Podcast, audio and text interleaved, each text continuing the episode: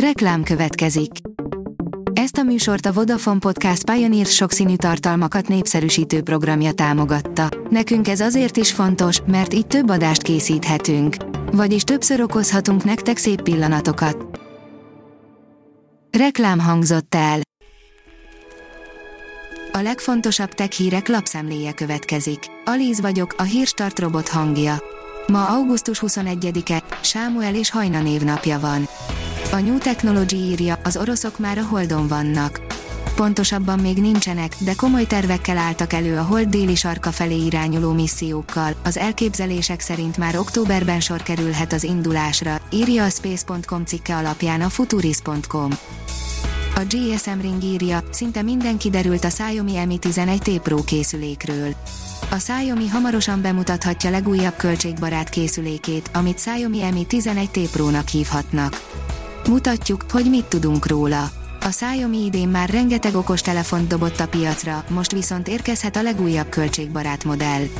A készülék elődjét tavaly októberben mutatták be, most pedig a frissített verzió érkezhet hamarosan.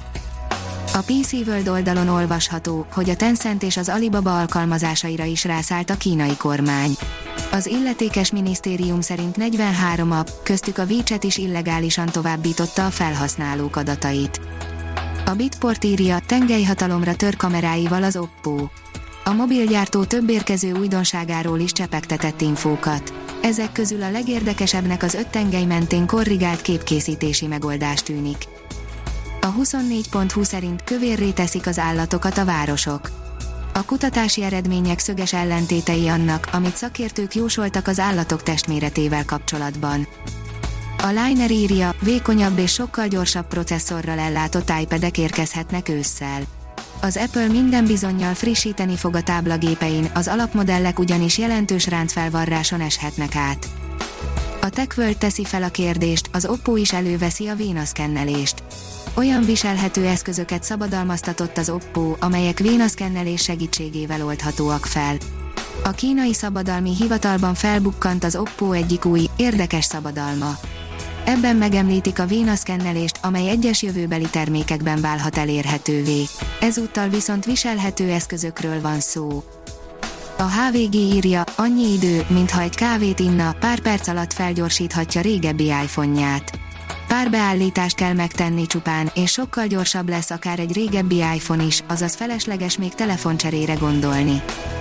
A Mobil Arena írja, nagyon komoly kameratechnológiával készül az Oppo.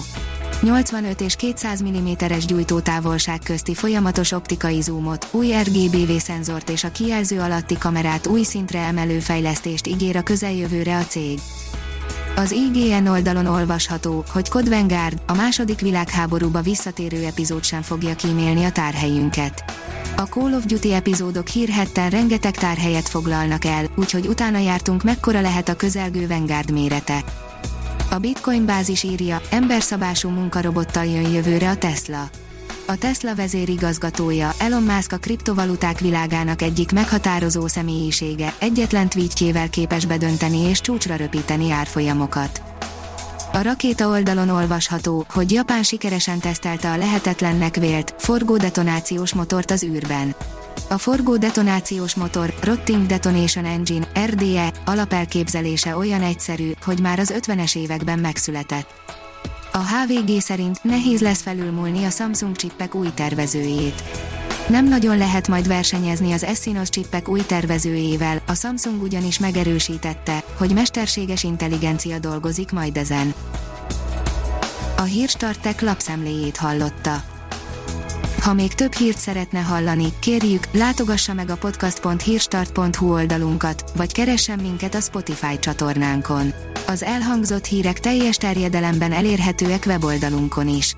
Ha weboldalunkon hallgat minket, az egyel korábbi adás lejátszása automatikusan elindul.